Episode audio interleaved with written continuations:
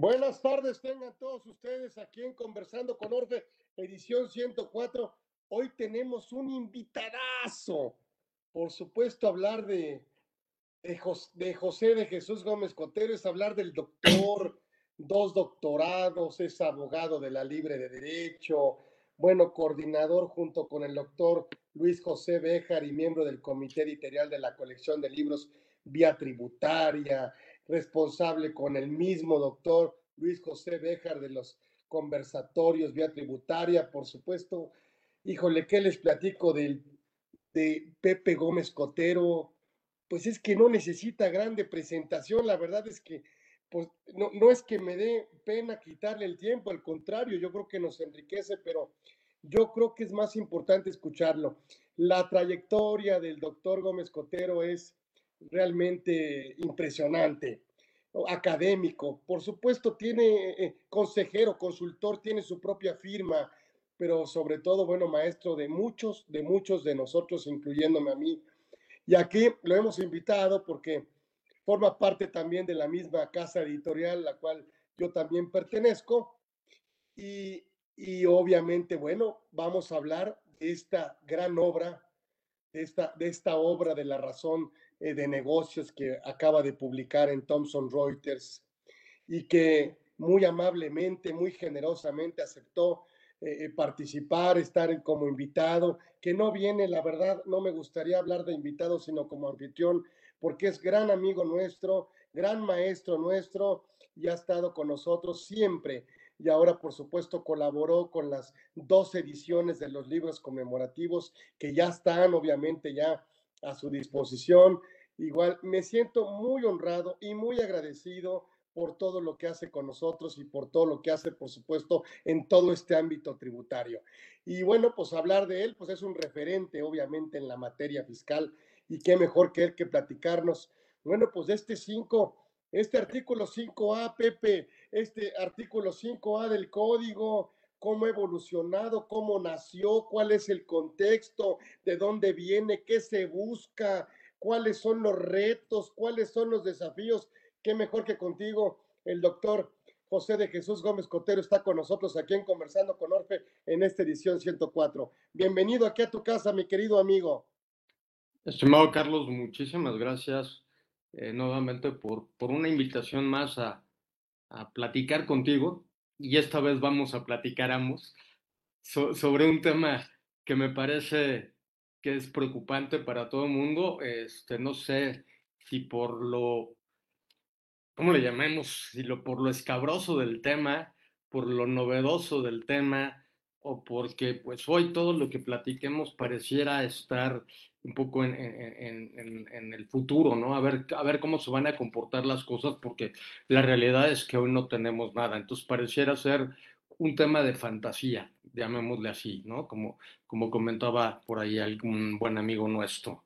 Eh, yo me, me, me, aboqué a la tarea de, de, escribir este libro que tú tienes, y bueno, aquí lo, lo enseñamos, que como bien acabo de señalar, está recién desempaquetado, acaba de salir publicado y, la idea fue, bueno, tratar de, de entender el, concepto razón de negocios, que como bien señala, se incluyó en la cláusula antiabuso mexicana en el 2020, en particularmente en el artículo 5A. Y ha generado gran debate, y ha generado opiniones de todo tipo, evidentemente hay colegas a los que no les gusta, les parece preocupante la figura y eh, el artículo 5A gira fundamentalmente en, en, en, cuestionar aquellas operaciones que carezcan de razón de negocios, teniendo una presunción para ello en función de una comparación entre los beneficios fiscales y los beneficios económicos, señalando que eh, se presumirá que no hay razón de negocios cuando el beneficio fiscal sea mayor al beneficio económico. Claro, es una presunción que en principio admitiría prueba en contrario. Esencialmente es, un poco el tema de, de, la, de donde se incluye en México este artículo 5A y particularmente en su texto eh, la figura de la razón de negocios. Pero resulta que nos eh, topamos que este año, en la reforma 2000, eh, 22 se incluye el concepto de razón de negocios en otros artículos. Por ejemplo, el artículo 14b de la ley de, perdón, del Código Fiscal en materia de fusiones y escisiones. Y te dice que aquellas fusiones o escisiones que carezcan de razón de negocios serán consideradas como actos de enajenación y tendrán esos efectos. También se incluye eh, el concepto de razón de negocios en el artículo 11 de renta, que se refiere a los créditos respaldados y que básicamente califica como dividendos alguna serie de créditos que sean pagados por residentes en México cuando dichas operaciones carezcan de razón de negocios. También encontramos nuevamente la figura de razón de negocios en el tema de la capitalización del GAT, artículo 28, fracción 27 eh, de la ley de renta, en donde te permite, en vez de utilizar el cálculo del capital contable que vas a comparar contra tu pasivo eh, en tus operaciones con partes relacionadas para ver si tienes un problema de capitalización delgada o no, te permite hacer un cálculo simplificado que es el cálculo de lo que los contadores le llaman el capital fiscal. Y la ley te dice, digo, no me meto más detalle, y simplemente lo que la norma regula ahora es que no podrás ejercer este beneficio si no tiene razón de negocios, una diferencia que está en la norma. Y luego vienen otras disposiciones donde hay autorizaciones para enajenación de acciones, por un lado, a costo en el artículo 24, en reestructuras empresariales nacionales, y otra en el 161 en reestructuras internacionales, en donde te permite diferir el impuesto. Bueno, te dice que si no tienes razón de negocios en tus operaciones de reestructura, pues perderás estos, estas autorizaciones o estos beneficios que te dan las autorizaciones. Ahora, la pregunta fundamental, y creo que tú la has hecho claramente, es, bueno, ¿y esta figura de la razón de negocios de dónde viene? ¿De dónde la sacamos? ¿Por qué, por qué está tan preocupado, digamos, el, el legislador fiscal mexicano en incluirla y toda una serie de problemas que trae por ahí, por ejemplo, el, el si debería ser sancionable o no una operación eh, que se haga, digamos, entre comillas, entre ilusión fiscal. Y ahorita comento el por qué, entre comillas, eh, vamos si quieres avanzando. Lo primero que habría que recordar, y es lo que un poco está metido ahí en un capítulo, el primer capítulo del libro, es un poco entender el antecedente. Es cierto que México formamos parte de la OCDE, es cierto que uno de los compromisos de BEPS, una de las recomendaciones más bien de BEPS, es que los países incluyan cláusulas antiabuso y fundamentalmente algo que hay que observar es que esta recomendación refiere a que se utilicen cláusulas antiabuso donde se incluye el concepto razón de negocios. Entonces, viendo y platicando con algunos colegas, eh, buscamos cuál era el origen del concepto razón de negocios y de dónde viene la figura. Y resulta que la figura es bien antigua. Tiene más de 100 años. Y sale, y sale en un precedente norteamericano. Es un precedente que es el famoso caso Gregory versus Herbalife en, en, en la corte norteamericana. Y básicamente se conoce como el test o prueba de razón de negocios. Ojo, y es una figura del derecho anglosajón. Es un sistema jurídico distinto al sistema de codificación latino que tenemos nosotros. nos, estamos, nos vamos a enfrentar a un sistema distinto, a una forma jurídica de pensar diferente. Nosotros tenemos una tradición, eh, digamos, eh, civilista, napoleónica, etcétera, y no vamos a un sistema anglosajón como lo tienen los norteamericanos o los ingleses o algunos otros países, en donde están analizando concretamente todas las operaciones y el fondo y las características mismas de las operaciones.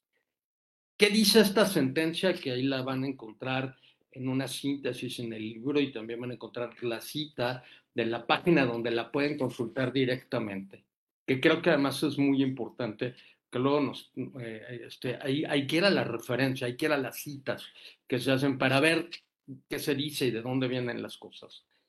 En este caso hay varios temas que habría que resaltar. El primero de ellos es el reconocimiento del derecho del contribuyente a hacer planeación fiscal. que eso es un punto importante. Pero ojo, la propia sentencia dice, ese derecho no es un derecho absoluto. En el sistema jurídico no hay derechos absolutos. Sí, puedes hacer planeaciones fiscales, pero lo que no se vale, y eso es lo que concluye la sentencia, es que hagas una operación con el único propósito de obtener beneficios fiscales y que no tenga una razón comercial o una razón de negocios. Cualquier empresa, cualquier persona que hace una determinada operación tiene una expectativa, espera obtener una ganancia, espera obtener un beneficio económico. Entonces, si tú haces una operación solamente con el propósito de ahorrarte impuestos, la sentencia dice, eso no se vale. Y entonces te echan para abajo tu operación, o más que la operación como tal es, te dejo de, más bien te desconozco los beneficios fiscales que hubieras obtenido por una operación que hiciste sin una razón de negocios. Entonces, esencialmente, a donde quieren ir es a eso. Si tú te vas a los artículos que comentamos ahorita, por ejemplo, el, decisión y fusión de sociedades 14b de código, en donde te va a, analizar tus operaciones relevantes, este dice, a ver, eh, ¿qué es lo que hiciste? Incluso te hace un análisis cinco años atrás y cinco años adelante.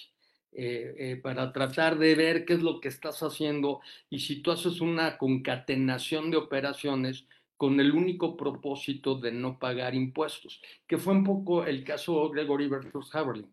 Es una señora que estaba con unas acciones, se hace, una decisión, luego transmite las acciones, bueno, crea una empresa, le transmite las acciones, finalmente las vende y la empresa la liquida al tercer día. Más o menos en términos muy, muy simplones es el, el comentario, la síntesis del asunto. ¿Y qué dice la Corte? A ver, ¿cuál es la lógica de tu operación? O sea, ¿dónde está tu negocio mercantil que estabas persiguiendo? este, pues lo único que sí fue todo un entramado para efecto de lograr el no pago de impuestos. Entonces la sentencia le dijo, eso, eso no se vale. Ahora, eh, hay que comentar, como decía yo, que eh, la figura tiene más de 100 años y hay muchos precedentes norteamericanos de distintos asuntos donde se ha resuelto el tema. Y ojo, es la casuística la que te va definiendo si tus operaciones tienen o no razón de negocios. Lo que habría que comentar es que en el año de 2010 se codifica eh, en el sistema norteamericano la figura de la razón de negocios.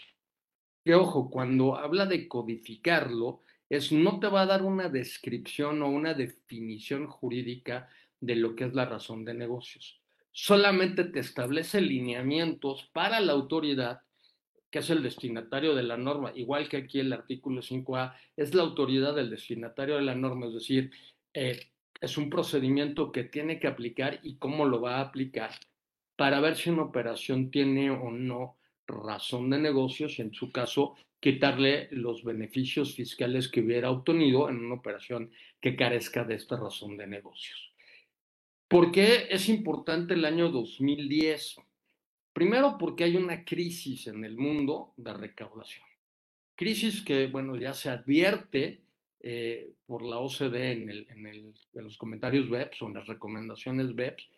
Dice, bueno, o damos soluciones para tratar de frenar el problema de recaudación que están viviendo todos los estados, o al rato nos quedamos sin recursos para enfrentar eh, las necesidades colectivas, que eso es fundamentalmente la función del Estado. Entonces, vienen las, las recomendaciones BEPS y demás. En 2010, y seguramente han escuchado el Obama Health, ¿no? El problema de la salud en Obama, en donde lo que él dice, oye, pues es que ha habido una fuga importante de recursos eh, que si los tendríamos, podríamos enfrentar claramente los temas de salud. Y es curioso porque es precisamente en la reforma del Obama Health donde se codifica el tema de la razón de negocios. Y como decía, no hay una definición, finalmente diríamos es un concepto jurídico indeterminado, pero es la casuística la que lo va a analizar en cada uno de los casos, con temas importantes, porque eh, la autoridad fiscal puede hacer el análisis, pero también lo pueden hacer los tribunales. El tribunal se va a meter, valga la expresión, a las tripas de la operación para ver qué fue lo que hiciste y ver si tu operación tiene no razón de negocios. Hay que dejar eh, algo interesante o importante señalado. La figura de la razón de negocios es una de las tres partes que integra, eh, digamos, un, concepto más amplio en, la codificación norteamericana, que es el concepto de sustancia económica. Este concepto tiene tres, tres elementos. Uno de ellos, por supuesto, es la razón de negocios. El segundo elemento es el tema de la simulación, el sham norteamericano. Y el tercer tema es el Step Transactions, que es una figura que se, se recogió en el artículo 5 del código, cuando te dice que voy a analizar cuando hiciste una serie de operaciones relacionadas unas entre otras que te llevan a un determinado resultado al cual pudiste arribar a lo mejor sin hacer tantas operaciones.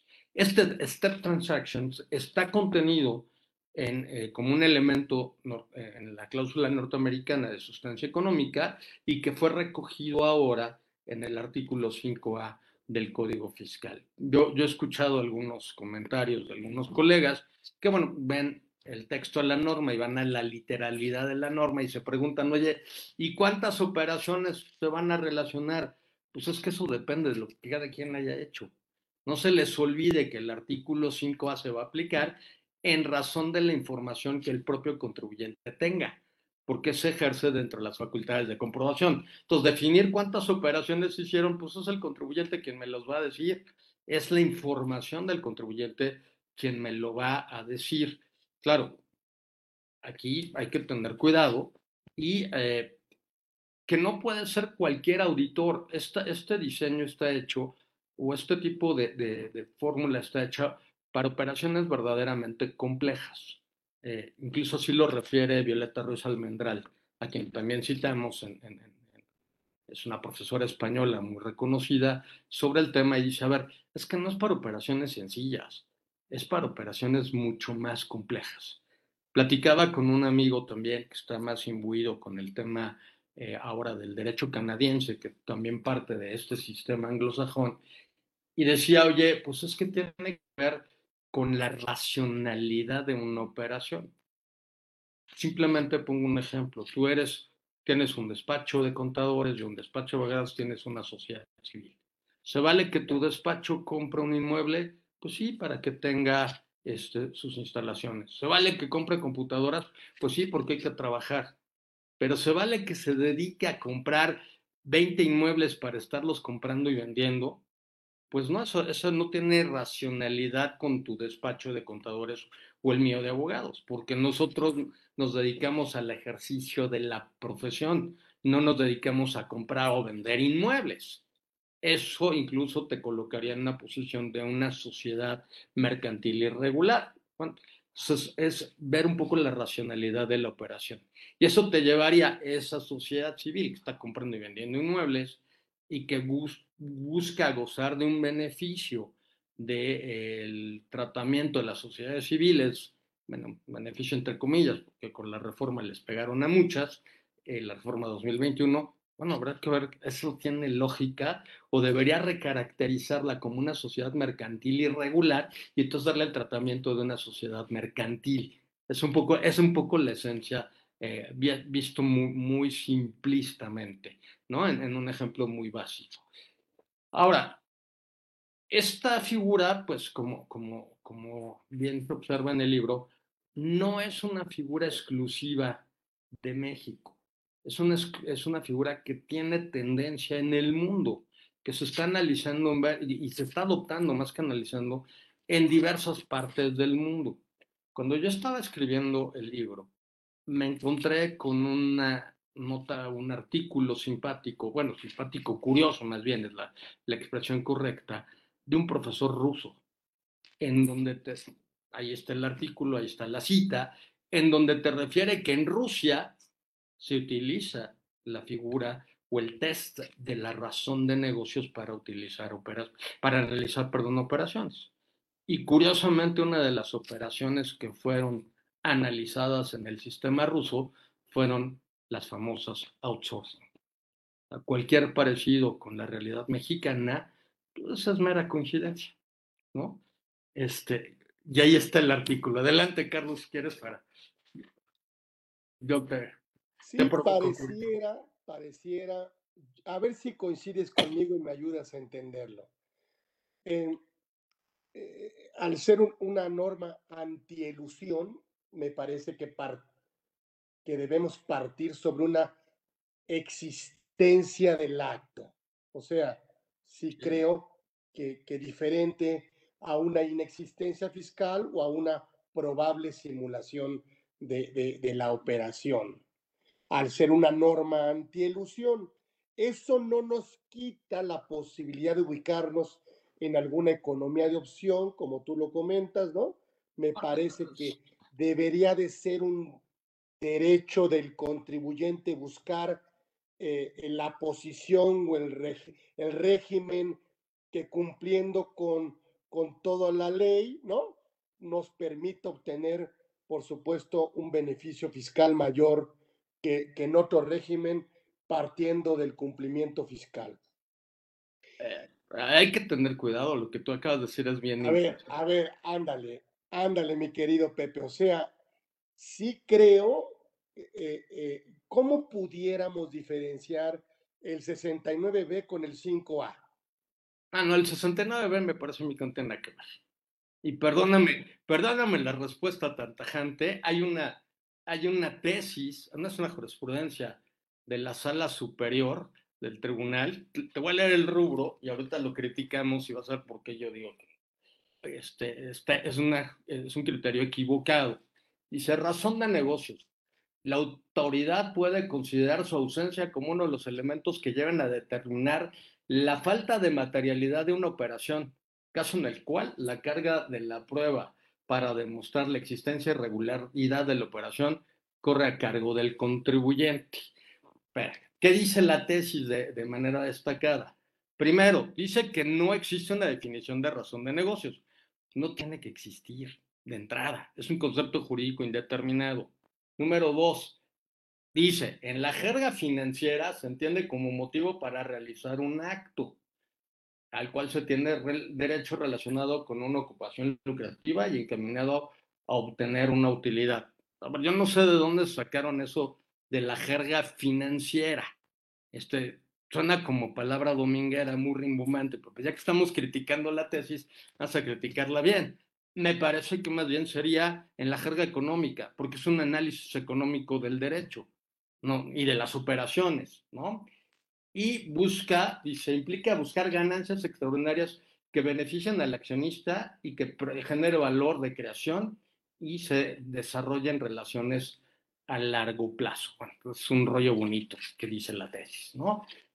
Dice, las razones de negocios es un elemento que la autoridad puede tomar en cuenta para determinar si una operación es artificiosa y para eso se basan en un criterio de la Corte, pero ojo, el criterio de la Corte sigue la doctrina española de conflictos en la aplicación de la norma y cuando te habla de una operación artificiosa no se refiere a una operación que no exista, es una operación que sea irregular, que no sea común a lo que tú haces en tu, en tu actividad. Lo que poníamos como ejemplo, oye, la sociedad civil que compra inmuebles pues, eh, para vender, pues o sea, ¿qué? Eso, eso no es parte de su actividad, eso no tiene racionalidad, eso puede ser una, calificado como una operación artificiosa.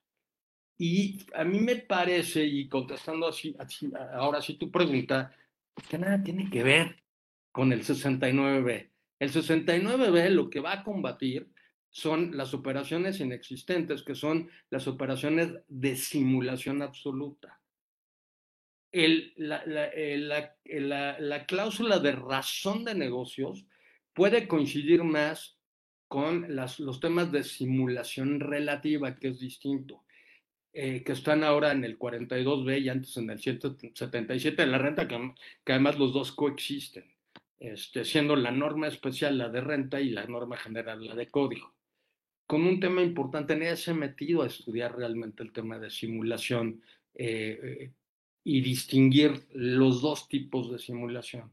Yo recuerdo cuando nació el 69, los funcionarios fiscales pomposamente alegaban, oye, es que vamos a combatir la simulación. Muy bien, ¿cuál de las dos? ¿La absoluta, la relativa o las dos? Porque son simulaciones con características distintas que se combaten de manera diferente. Entonces, cuando tú me haces la pregunta, oye, los temas de materialidad y con la razón de negocio no tienen que ver. Si la operación no existe, pues no existe. ¿Cuál razón de negocio va a existir? En cambio, sí se vincula más con el tema de la simulación relativa, porque la ausencia de razón de negocios te pudiera calificar como una causa simulandi o como la causa simulandi, que es la causa para hacer la operación. De hecho, en la codificación norteamericana sí está. Y dice, a veces es difícil hacer esta distinción. Pero yo sí critico la tesis porque eh, del tribunal, porque evidentemente, aparte que ya vimos que sacan ahí un lenguaje muy rebuscado, interesante, y nada más porque se va bonita la tesis, me parece que no ataca el problema. El problema es muy distinto. Por eso también un poco me, motivó a mí a analizar eh, el tema desde su origen. Y cuando empiezas a, a rascarle y ves que, bueno, eh, tiene más de 100 años y que hay kilos de precedentes sobre el tema, pues te vas a ir dando cuenta que, que nada tiene que ver con la simulación absoluta y mucho menos con el 69B. Y entonces cuidado con esa confusión, porque malos planteamientos que se hagan en la defensa de las cosas te llevan a criterios mal hechos, que después se conviertan en jurisprudencias y que te las aplican porque pues ya para qué nos ponemos a estudiar el asunto si el asunto ya está estudiado, ¿no? Y creo que ese es el gran, el gran problema que, estamos empezando a vivir cuando hay, se hacen unas defensas mal hechas, ¿no? Este, yo solamente sugeriría que tengamos cuidado con ello. Ahora, tú acabas de, tocar un punto importante. Eh, bueno, déjame antes de, regresar a ello. Eh, y ahorita regreso, si no me, acuerdas el tema de la cláusula antielusión, que tengo mis discusiones sobre el tema, mi duda sobre el tema, por, lo siguiente. Primero, el artículo 5 habla de que eh, cuando se ejerza el, o se quiera analizar el tema de la ausencia de razón de negocios, se tiene que turnar a un comité para que este comité opine y diga si, va adelante o no el tema de la determinación bajo una toma de ausencia de razón de negocios. He escuchado a muchos colegas que están lo que sigue de preocupados por decir, oye, es que el comité no está definido, o es que las reglas para que se integre el comité no están definidas. A mí la primera observación que haría, bueno, ¿es necesario que se defina quiénes van a ser el parte del comité o que se definan los perfiles de quiénes van a integrar el comité. ¿Y por qué la diferencia? Que no es menor. Porque depende del tipo de operación que vas a analizar. Si es una operación financiera, necesito un especialista en finanzas. No cualquiera. Puede ser el más ducho eh, este auditor que quieras, pero si no sabe de finanzas no me sirve, no me ayuda a entender la operación. Tiene que ser alguien que entienda la operación. Y curiosamente, en los lineamientos norteamericanos que ahí están en el libro, hay umbrales. Dependiendo del tamaño de la operación, tienes que ir subiendo de umbral e incluso puedes llegar a lo que sería el equivalente al jefe del SAT para que decida si se aplica o no la, el tema de eh, sustancia económica y entre ello específicamente el tema de razón de negocios. O sea, si ves, es un mecanismo de seguridad para que no quede en las manos del auditor que está en contacto directo con el, con el contribuyente el aplicar o no la cláusula. Tienes que sacarlo de su esfera y evitas temas de corrupción. El mismo sistema se utiliza en España. En España eh, está la, esta cláusula de conflictos en la aplicación de la norma y también tienen un comité. Y ese comité se tiene que consultar precisamente, y la, razón de motivos por la que tienes un comité es, un tercero ajeno que no esté en contacto directo con el contribuyente, para que no le des una, una herramienta al auditor para que te, valga la expresión, te amenace y te diga que te va a aplicar la cláusula cuando el cuate a lo mejor no tiene ni los elementos para determinar y analizar tu operación. Entonces son, son mecanismos de seguridad. Aquí están generando gran, gran eh, temor sobre el mismo. Pero bueno, y ahorita regresamos al tema, al tema de la ilusión, que me parece un tema preocupante y que es una reflexión a la que yo arribé ya después de, de, publicado el libro, pero de escuchar algún comentario y sí me gustaría compartirlo con, con, contigo y con el auditorio, pero adelante, tú tendrías por ahí alguna inquietud. Pepe, ha habido la duda de que nosotros podemos a lo mejor justificar el tiempo del negocio. O sea, oye, es que si va a ser negocio o el, o el beneficio económico razonablemente esperado, no presente, pero sí futuro, justificará la razón de negocios de la operación. Este tema del tiempo que no está definido en la norma, ¿tú qué opinas, Pepe? Pues es que sí puede ser. Incluso hay otra pregunta.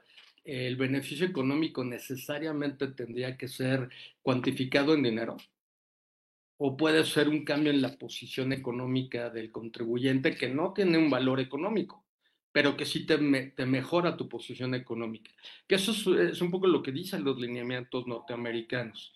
O sea, por, eso era interesante eh, eh, comparar y ver qué está sucediendo y cómo es que surgieron todos estos criterios, ¿no? Para no, para, porque aquí estamos pues, un poco improvisando las cosas, yendo a la literalidad de la norma y no estamos entendiendo el tema de la figura, este, al menos en su origen, que es, que es completamente fuera de nuestro sistema jurídico, ¿no? Eh, eh, que es el sistema norteamericano. Por eso era, era la idea de, de presentar el libro y, como yo digo, es, empecemos el debate del tema. Hoy no tenemos nada, pero la, primera pregunta es, oye, ¿estamos abordando eh, correctamente el tema? O sea, el, enfoque, el acercamiento a la discusión del tema es correcto o no? ¿O tendríamos que ir por su origen? O sea, ¿de, dónde salió esto? ¿Y cómo es esto? ¿Fue cocinado y por qué fue cocinado?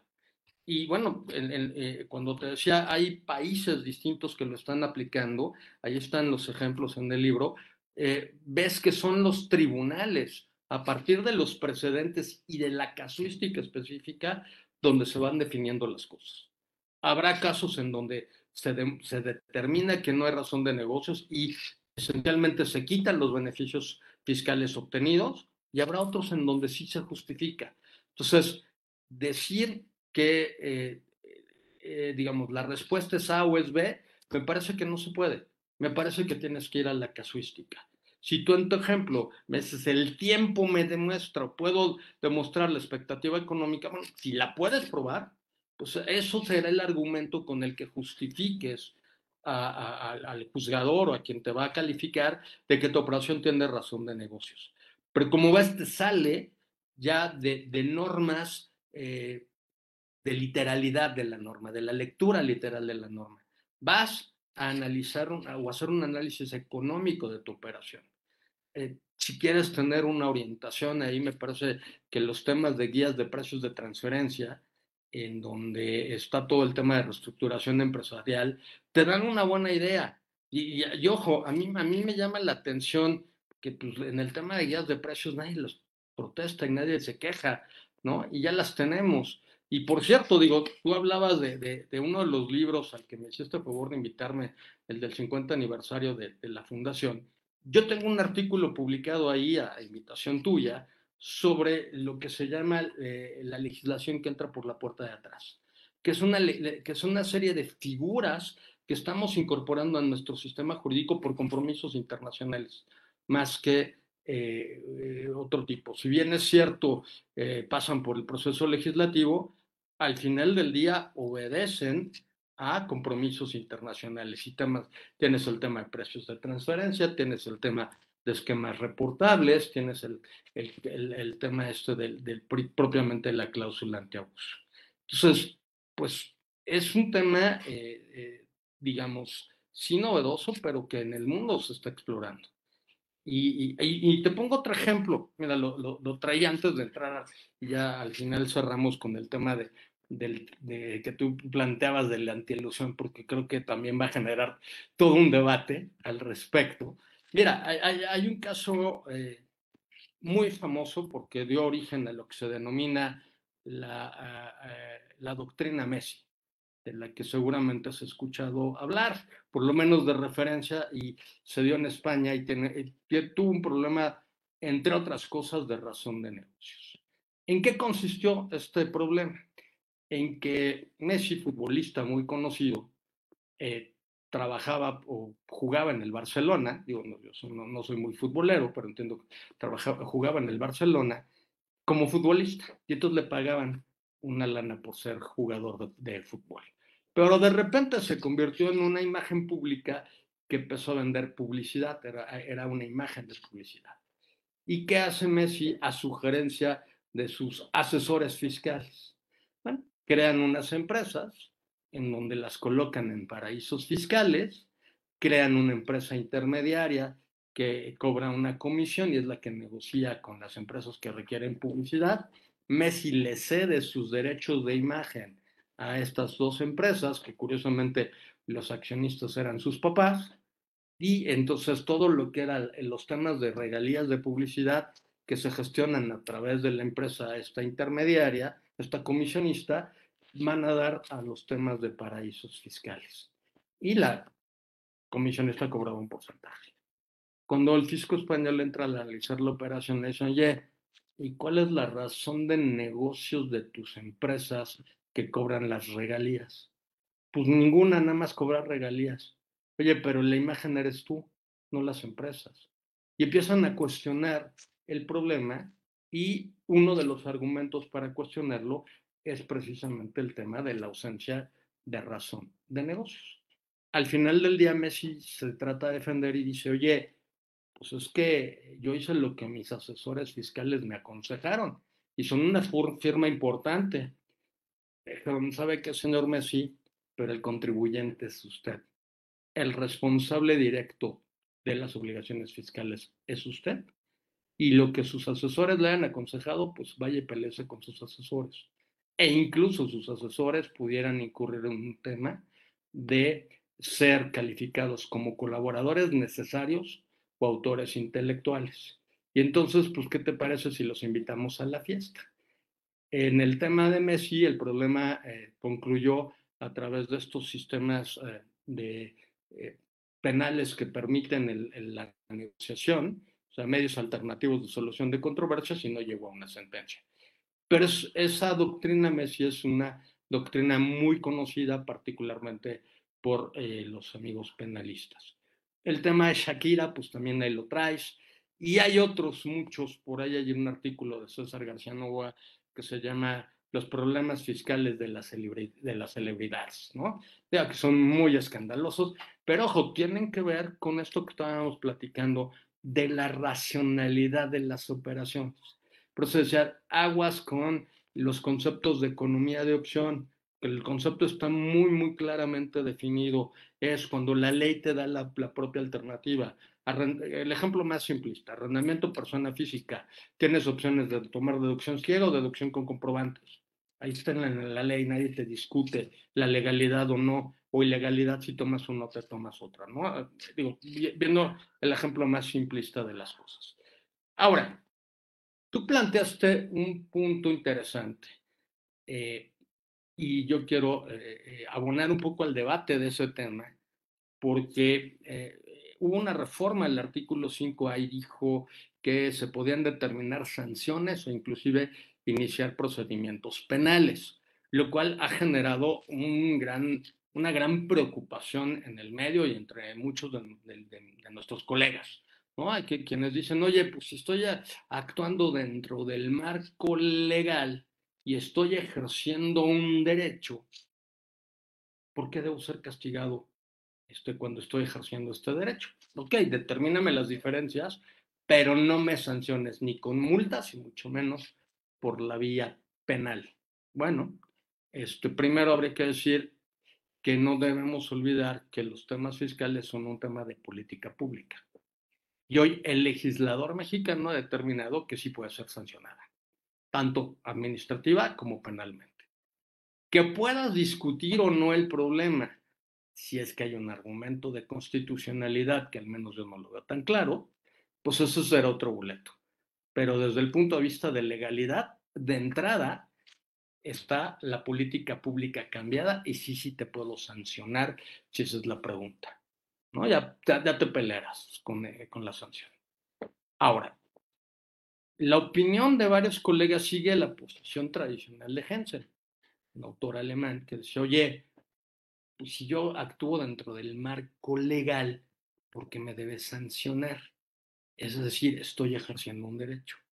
Y resulta que, bueno, eh, hay, un librito que también les recomiendo que lean, de Jean-Claude Trompetit, que toca un apartadito donde dice el abuso del, habla del abuso del derecho.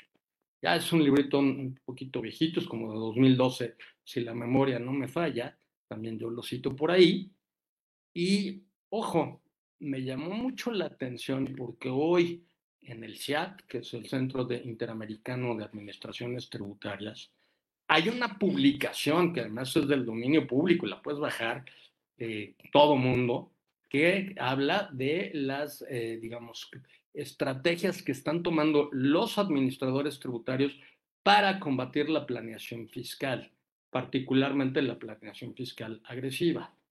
Y hay una, hay una posición interesante del profesor Eleno Tavera, brasileño. También yo toco un poco la, la posición de Brasil en relación al tema, y donde dicen, oye, espérame tantito, este, cierto, puede estar en el marco jurídico, usted puede estar comportándote eh, bajo el marco legal, pero ¿qué pasa si estás haciendo abuso del derecho? Hay una figura en materia civil que el abuso del derecho se sanciona, se castiga y te obliga a la reparación del daño. No olvidemos que muchas figuras son tomadas del derecho civil. Y entonces Leno hace todo un análisis interesante del por qué sí se debe sancionar este abuso del derecho, lo cual eh, te plantea ya un tema, por lo menos, eh, de debate en cuanto a que si se puede o no eh, el sancionar en alguna operación que carezca de precisamente esta razón de negocios, en términos del artículo 5A. Y el otro punto con el que yo quisiera si no concluir la charla, pero viendo un poco el tiempo, sí dejarlo en la mesa y bueno, lo que tú me quieras decir o los que nos están escuchando nos quieran comentar. Y es lo siguiente, se parte de la premisa de que el artículo 5 es una cláusula antielusión, pero había que entender qué es la ilusión, al menos en la doctrina clásica tradicional. Sé que no está definida, en ningún lado, pero la doctrina dice, en la ilusión fiscal, tú lo que haces es buscas una norma de cobertura que te da el mismo tratamiento económico, pero un beneficio fiscal más favorable.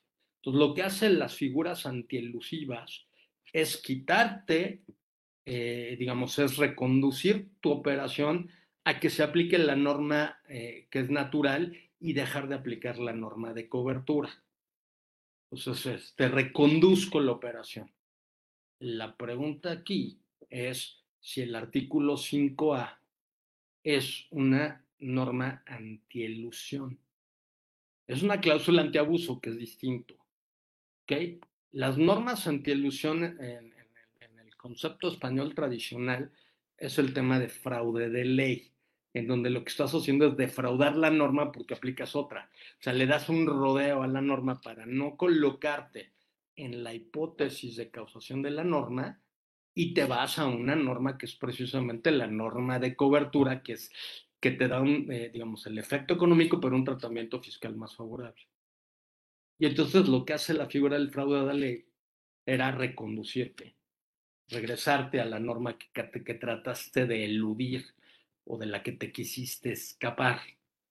La pregunta es, y es una reflexión que solamente dejo ahí, independientemente del tema que, que platique Eleno, para que vean que los temas se están debatiendo hoy, no, no, es, no, es, no es un tema exclusivo de México. Es, oye, Si yo leo el, el, artículo 5A y veo lo que es el, concepto de codificación norteamericana y la tendencia que tiene en el mundo, pues a mí me parece en una primera eh, aproximación, y eso lo someto al debate, por supuesto, que no estoy en presencia de una cláusula antielusión.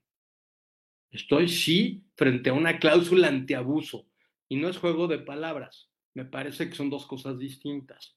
Y esta es una cláusula antiabuso que adopta la figura de sustancia económica que trae el concepto norteamericano. Si tú te vas a las recomendaciones BEPS, te recomienda que utilices cláusulas antiabuso bajo la tendencia norteamericana de sustancia económica o de eh, razón de negocios, que es un, como ya platicábamos, es uno de los tres elementos que integran este, esta doctrina de la sustancia económica. Entonces me parece que no estamos en un tema antielusión, sino ante una cláusula antiabuso de naturaleza distinta, que es el tema de sustancia económica. Entonces, bueno, simplemente lo planteo eh, después de escuchar algunas reflexiones de algunos colegas. Me parece que el debate da y va a dar para mucho. Y lo, lo importante es que eh, se hagan planteamientos serios para que no caigamos en criterios como el del tribunal, que me parece, salvo la mejor opinión de que nos escucha, que hicieron una ensalada de cosas. Porque nos entró una moda para cuestionar la materialidad de todo y todo se parecía al 69B, que aquí no tiene nada que ver, al menos en mi apreciación. Son dos cosas bien distintas este, y que no tenemos ni por qué estar revolviendo. Y, el problema es que los tribunales, los operadores, que son la autoridad y los tribunales, pues realmente se pongan a estudiar el tema y tengan los elementos para analizar las operaciones. Y que cuando se hacen planteamientos defensivos, como el ejemplo que tú ponías, tengas los elementos desde el punto de vista económico, que es de donde se van a dar, para decir, oye, mi operación tiene una expectativa real de tener beneficios. Habrá operaciones muy ilógicas que, bueno, no tendrán defensa y se acabó. Y habrá operaciones que sí tendrán defensa. Yo creo que la moraleja, salvo tu mejor opinión, mi estimado Carlos, es tener más cuidado en lo que se está haciendo. ¿No? Adelante. hablamos de, así como hablamos del espíritu del legislador, podríamos hablar cuál fue el espíritu del contribuyente, el llevar a cabo este acto jurídico, obtener únicamente, no únicamente, llevar a cabo una operación, pues no podría decir en perjuicio del fisco, sino que al final tendría que documentar cuál fue el espíritu y cuál es la justificación por la cual llevó a cabo ese acto jurídico y que a lo mejor se metió la pandemia y que todos querían ganar dinero y utilidades y ventas y todo, y de repente, ¡pum!, se cayó el mercado y de repente ese, esa decisión con ese espíritu del bienhechor. y entonces hizo la operación y al final bueno, sí hubo un beneficio fiscal, pero el beneficio económico no se dio como se esperaba o no sabemos si se va a dar en el tiempo, cuando hoy tenemos a lo mejor, pues, que justificar cuál fue la razón por la cual o la justificación por la cual lo hicimos y tendríamos que defender que no fue el obtener o el dejar de pagar o el obtener un beneficio mayor en materia, para efectos de no pago de impuestos, como para efectos de generar ventas, utilidades, optimizar costos, mejorar un posicionamiento en el mercado, pero dice la norma, entre otras. es que el, problema, el problema es muy, abierto. Eh, platicaba yo con un amigo eh, que está en Canadá y que platica, bueno, tú te referiste al doctor Bejar, este, y que ver un poco, bueno, ahora ve, analiza un poco más eh, criterios bajo sistemas anglosajones y van a lo que yo decía hace un momento, la racionalidad de las operaciones. O sea, y cuando hablamos de racionalidad, es la lógica racional de lo que estás haciendo. ¿por qué lo estás haciendo? Eso que tú le llamaste espíritu del contribuyente, pues es la racionalidad de la operación. O sea, a ver, nada más la hiciste por dejar de pagar impuestos, no, no nos hagamos. Por eso es interesante ver la sentencia que da origen a las cosas. Dice, sí, sí, espérame, te reconozco tu derecho, pero tu derecho no es absoluto. Lo que no se vale es que hagas cosas para no pagar o pagar lo que no es correcto. Claro, entraremos en un tema filosófico, si quieres, de discusión de qué es lo correcto o qué es lo justo y qué no es lo justo, pero es otro boleto, ¿no? Esos son temas bien complejos. Aquí preguntarnos es, ¿cuántas decisiones el empresario o el contribuyente toma pensando en que le va a costar menos impuestos? O sea, es, una, es un modus operandi o, o, de, de, vida empresarial, decir, bueno, el costo fiscal de la empresa es el más grande. ¿Cómo le hago para optimizarlo sin hacer trampa? Híjole, es que haber cuidado, porque cuando haces trampa, ya te puedes ir a un problema penal. Sí. Y aquí estás solamente en el terreno administrativo. Entonces, eh, vas a entrar en temas de sutileza. Eh, por eso decía, a ver, es un análisis de los operadores. Y ojalá los operadores de veras se metan a las tripas de las cosas. Este, a veces ves algunas sentencias, muchas se comparten ahí en tu grupo, unas que dices, híjole, ¿qué, qué onda con esta sentencia, no? Y, a veces son, valga la expresión, la sacan por, por el camino fácil. Y aquí no es de caminos fáciles, aquí es de siéntate a analizar cada una de las operaciones. Eh, yo quiero ver un tema de, de step transactions, donde hay una operación A que se vincula con una B, con una C, con una D, y que llegan a un resultado. Bueno, tienes que analizar esas operaciones para poder llegar a la conclusión si todo ese entramado que hiciste era solo por el de no pagar impuestos. Yo no sé si la autoridad tenga esta capacidad, esa infraestructura para reclasificar, para cuestionar. Eh, yo creo que debería de haber umbrales, yo creo que debería de estar dirigido a, a un poquito reconocer que se encuentran en un esquema reportable, eh, eh, a la mejor, a la mejor una razón de negocios en operaciones con partes relacionadas. No sé, Pepe, tú eres el experto en el tema, me encanta platicar contigo de esto. No sé si la autoridad pudiera acotarlo más para que ella sea más eficiente o simplemente que el contribuyente tenga, pues ahora sí que todos los elementos para decir, bueno, toda decisión que tú tomes empresarial tendrá que tener un, un, un, business file, ¿no? una justificación del negocio, cuál es la razón por la cual hiciste, documentarlo y decirle a la autoridad, bueno, yo lo hice para obtener estas ventas, para obtener estas utilidades, para mejorar mi contribución marginal, para mejorar mi mercado. Si esto no basta y esto no es suficiente, pero yo tuve un beneficio fiscal porque tuve la deducción, tuve el acreditamiento, tuve lo que quieras, un estímulo, y el negocio no se dio, bueno, no me castigues. Pero ojo, es que eso será la materia de tu juicio, de tu prueba. Y bajo lo que tú me estás argumentando, que, que además me parece muy razonable, pues no son juicios de cualquiera. O sea, no son juicios de que le va a entrar eh, con el primer argumento lo que se te ocurra. Hay que entrarle al pleito en serio y es un tema de pruebas, es un tema de fondo. Este, no, no, no son temas de forma. Número uno. Número dos, este, decías, hablas de los esquemas reportables, claro, tienen que ver con todo esto. Tú le estás dando información a la autoridad de lo que estás haciendo. Con base en tus esquemas reportables, sabe qué estás haciendo, quién te lo sugirió, por qué te lo sugirió. Hay muchos colegas que no le quieren entrar a los esquemas reportables. Tú y yo hemos escuchado a algunos que dicen, no, no, no, a ver cómo le doy la vuelta. Este, que si me hablabas de precios, te decía, un, solamente una orientación muy relativa, pero es un poco lo que busca cuando haces reestructuras empresariales. Ojo, el tema, estoy refiriéndome a reestructuras empresariales en términos de la figura de precios de transferencia. que básicamente lo que vas a mover son funciones, activos y riesgos. Entonces, es lo que te dice, a ver, espérame, ¿cuál es la lógica? Simple. Le dejamos a la empresa que está quebrada todos los riesgos. Total, si, si se da el riesgo, no va a tener contra qué pagar. Y así reasignaste los riesgos. ¿Cuál es la lógica de esa operación? Ahí existe una reestructura empresarial sin razón de negocios.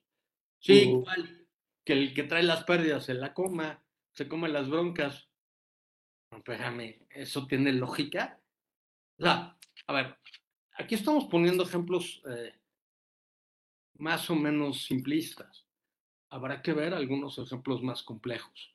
Yo comparto la preocupación que tú tienes en el sentido de son los operadores. Y la pregunta, ¿estarán preparados los operadores para el tema? Eh, Yo no he visto alguno, no sé en tu experiencia, no he visto que la autoridad llegue a determinar una reclasificación o una recaracterización de prácticamente de todo el tema jurídico y el tratamiento fiscal de esa operación. No lo he visto. Yo creo que, bueno, yo tampoco creo que no se ha llevado a la práctica el 5A, no se han aplicado, apenas, me parece a mí que dejaron eh, los elementos para, para, para aplicarlo. Este, hay, sí he visto un caso de recaracterización, pero más tiene que ver con una simulación relativa, que es un famoso caso de unos barcos que se rentaron y que se recalificaron, más bien se les dio el tratamiento de arrendamiento financiero y se recalificó por eh, arrendamiento puro y en consecuencia regalías. Pero eso, es un tema diferente. Eso es un tema de 42B. Eso es un tema así de simulación. Este, me diste una cara diciendo que era arrendamiento financiero cuando en realidad hiciste un arrendamiento puro. no, me meto más a detalles, sino los remito ahí, los remito a mi libro de simulación, ahí está el, que hagas algo, Pepe, no, que no se quede aquí, vamos a ponerle parte uno o vamos a ponerle continuará. Mira, ya se nos, ya nos echamos la hora y apenas estamos calentando motores. Déjanos invitarte nuevamente para que nos sigas platicando de esto. Por supuesto, invitar a, todos, a, toda la comunidad Orfe a que adquieran la obra. Es una gran obra. Yo tuve yo oportunidad de, no le he terminado, pero yo creo que vale la pena porque yo sí creo que, bueno, las operaciones, sí creo que operaciones de reestructuraciones o, precios de transferencia, e, en fin, yo creo que la autoridad pues va a tener que, para meterse a recaudar, va a tener que meterse con estos, eh, por supuesto, elementos, con estas, pues estos vehículos de alguna otra manera, ¿no? Eh, eh, de presunción que le permiten a la autoridad dejarle la carga total de la prueba al contribuyente y que el contribuyente tendrá que estar listo para no ser ahora sí que cuestionado en la toma de decisiones en el día a día del negocio. Pero gracias, mi querido Pepe. Aquí tenemos una, un reconocimiento, ¿verdad? Hay que dárselo aquí. Se nos fue rapidísimo. Pues es que es un agasajo, la verdad, estar aquí con el doctor Gómez Cotero. Este es un reconocimiento, pero vamos ahorita de una vez a comprometerlo para que sea este la parte uno y tengamos la parte dos y la parte tres y las partes que quiera para para que nos hable de todo su expertise y, agradecerle de, con mucho cariño. Gracias, Pepe, por haber estado aquí con nosotros, por haber aceptado muy generosamente estar contigo. Compre el libro y en Thomson Reuters, por supuesto, La Razón de Negocios. Y bueno, pues qué mejor que aquí estuvo el doctor Gómez Jotero con nosotros en esta edición ya 104 de Conversando con Orfe. Por supuesto, un grande estuvo aquí con nosotros. Gracias, Pepe. Y no, te mandamos un abrazo y por supuesto siempre, siempre agradecerte que, nos des la oportunidad de escucharte y de aprenderte. Gracias. Continuará, continuará, créanme, no lo vamos a dejar. Parte uno, parte uno. faltan otras partes y seguiremos invitando aquí al doctor. Gracias, Pepe. Hasta luego. Próximo miércoles nos vemos 13 horas aquí en Conversando con Orfe. Gracias. Muchas gracias, Carlos. Gracias nuevamente a ti y a todos los que nos escucharon. Y empecemos el debate del tema, ¿no? ya está. Ya vieron, ¿eh? y nosotros ya agarramos. Gracias, Pepe. Abrazo. Chao.